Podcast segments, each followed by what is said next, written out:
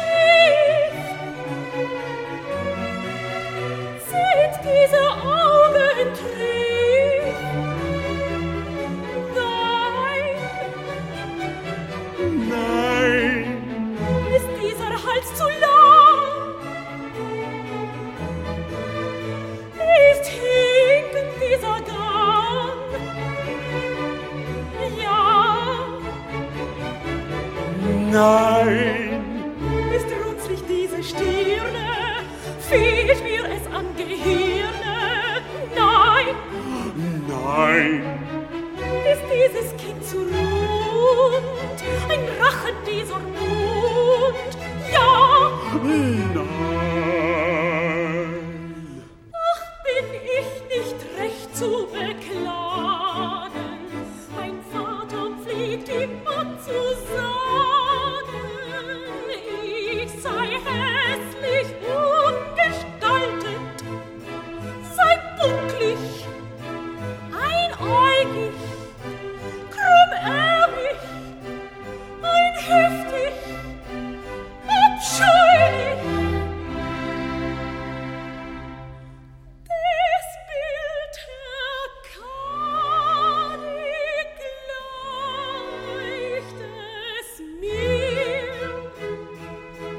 Mir, du, einäugig, krummärmig, einhüftig und bucklig, abscheulich, glaube mir.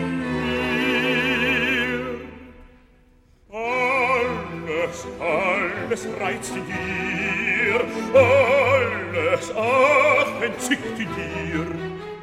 Sind meine Augen tief, ist runzlig diese Stirne, fehlt mir es an Gehirn, nein, nein.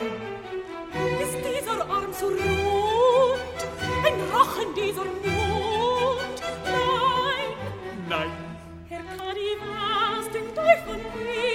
Gleich ich einem Murmeltier, einem Popanz, einem Affen, den ich denn so missgeschaffen. Was denkt Herr Kadi euch von mir? Gleich ich einem Murmeltier. Ach, verzeiht Sie, Herr Kadi, dass ich mich hebe, dass ich mich hebe, dass ich mich hebe.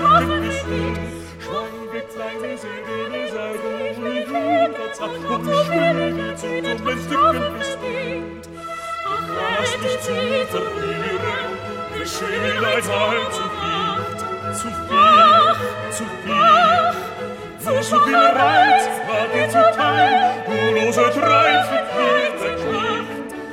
Nur so viel Reiz war dir zuteil, nur lose Reiz mit mir zerschlacht. Nur lose Reiz mit mir zerschlacht. Frankon rámondtam, hogy ária, pedig hát ez egy duett volt, akárki megmondja. Na mindegy.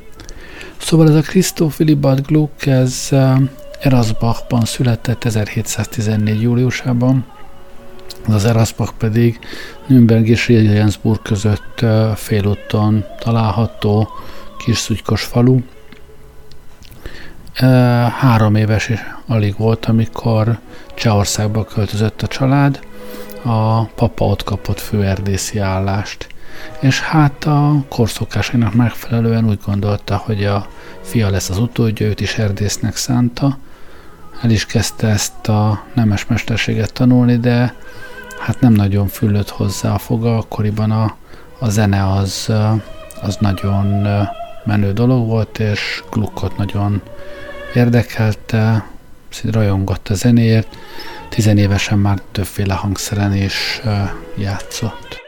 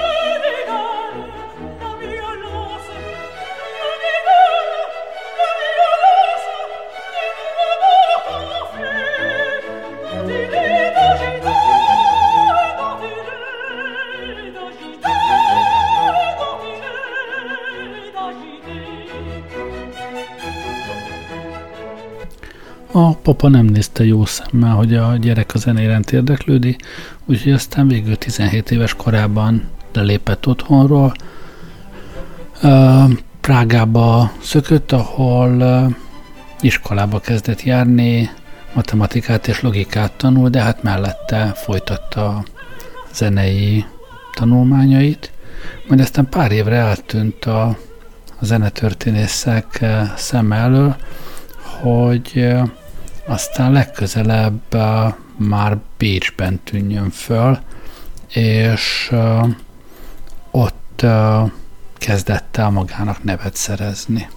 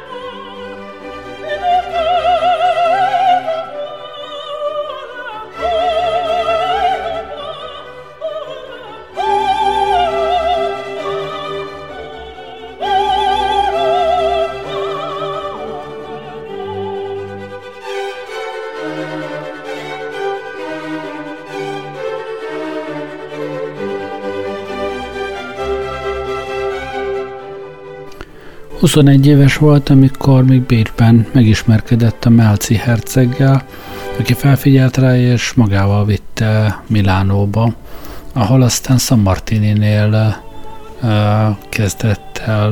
Giovanni Battista Sammartininél kezdett tovább tanulni, és 20 évesen már több operát írt, amelyeket aztán különböző észak-olasz nagyvárosokban bemutattak. Aztán 31 éves volt, amikor Londonba utazott, és megismerkedett Händellel.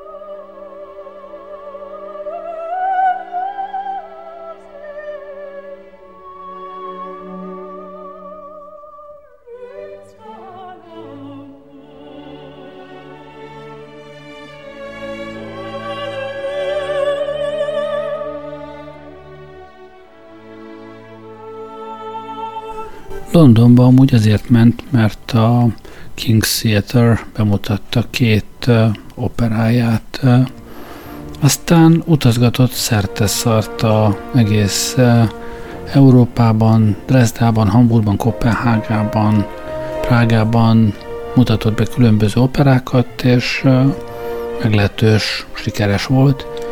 Aztán 38 éves korában érezte úgy, hogy most már ideje megállapodni, és visszatért a szeretett városába, Bécsbe, amit aztán nem is nagyon hagyott el, ezután már a továbbiakban Bécsben élt.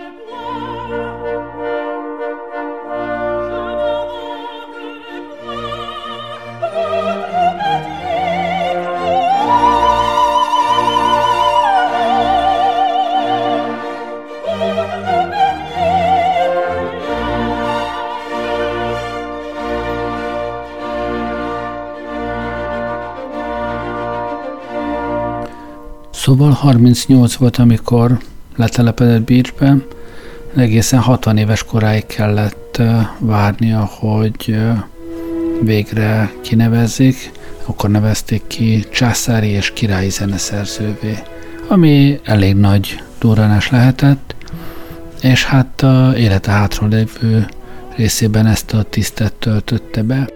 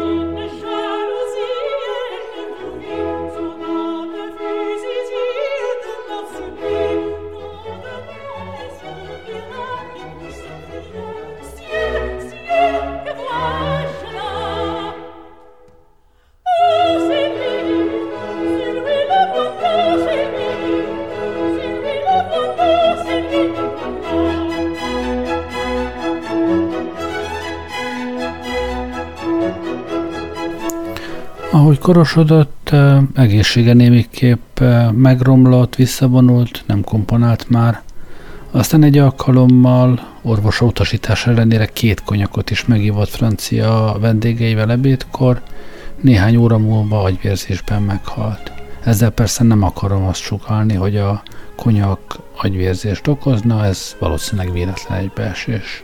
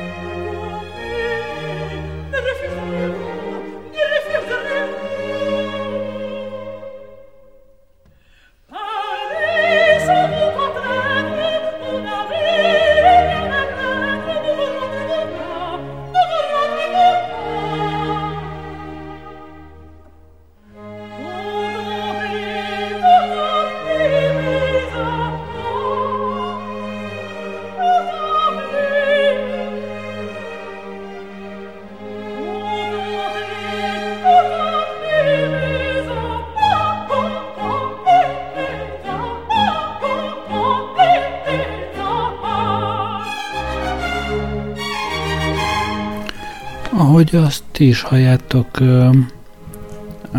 Gluck a bécsi klasszikusok legelső generációjához tartozott, viszont ez már nem barokk igazából, a klasszikusok első nemzedéke. Leopold Mozart, Mozart apukája volt vele teljesen kortárs, de hát ugyanebben a stílusban, nagyjából ebben a stílusban működött Mozart, Haydn, valamennyire Beethoven is, szóval nagy újító volt ő, az opera műfajában egészen újakat alakított.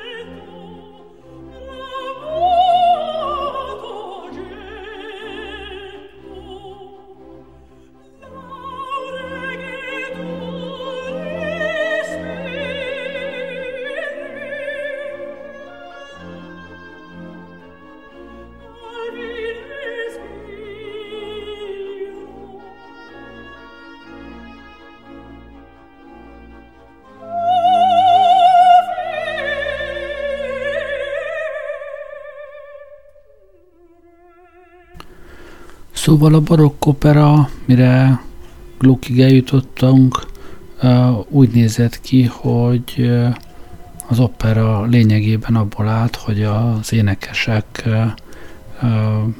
tudását fitoktató bravúráriákat írta.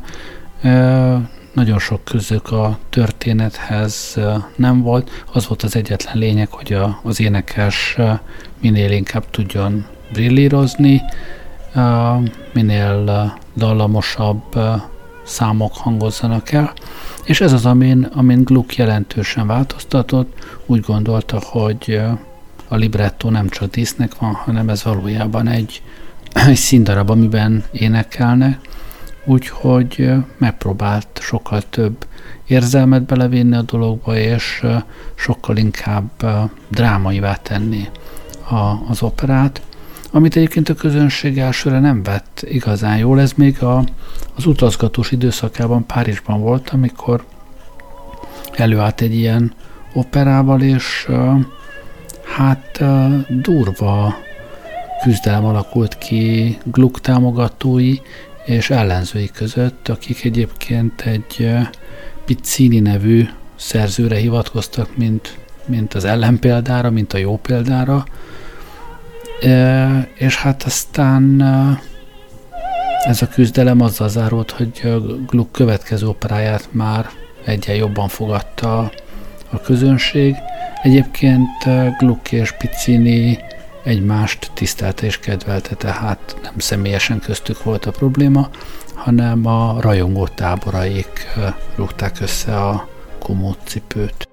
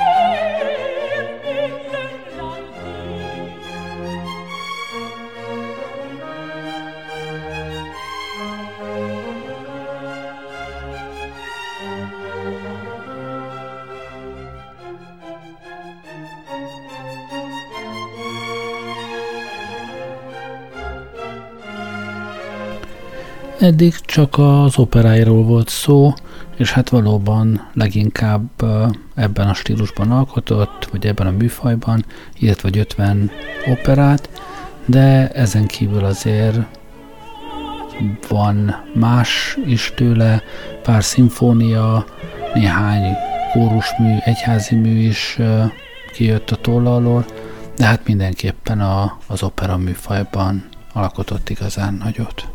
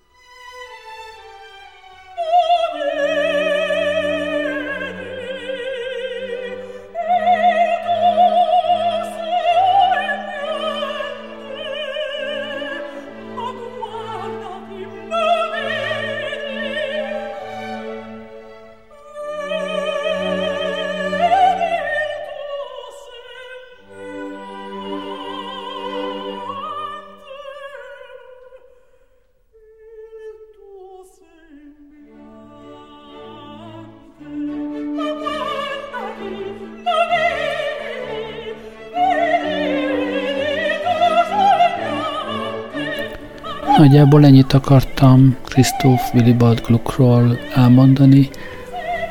Van még hátra két ária az Orfeo és Euridicéből, de az annyira szép, hogy arra nem szeretnék rábeszélni. Nem mondom, hogy egyenrangú Purcell Orfeójával, de hát ez is egy egészen rendkívül jó opera. Hallgassuk meg azt még, aztán jó éjszakát kívánok, köszönöm, hogy velem voltatok ma este, Gellei Rádiózó.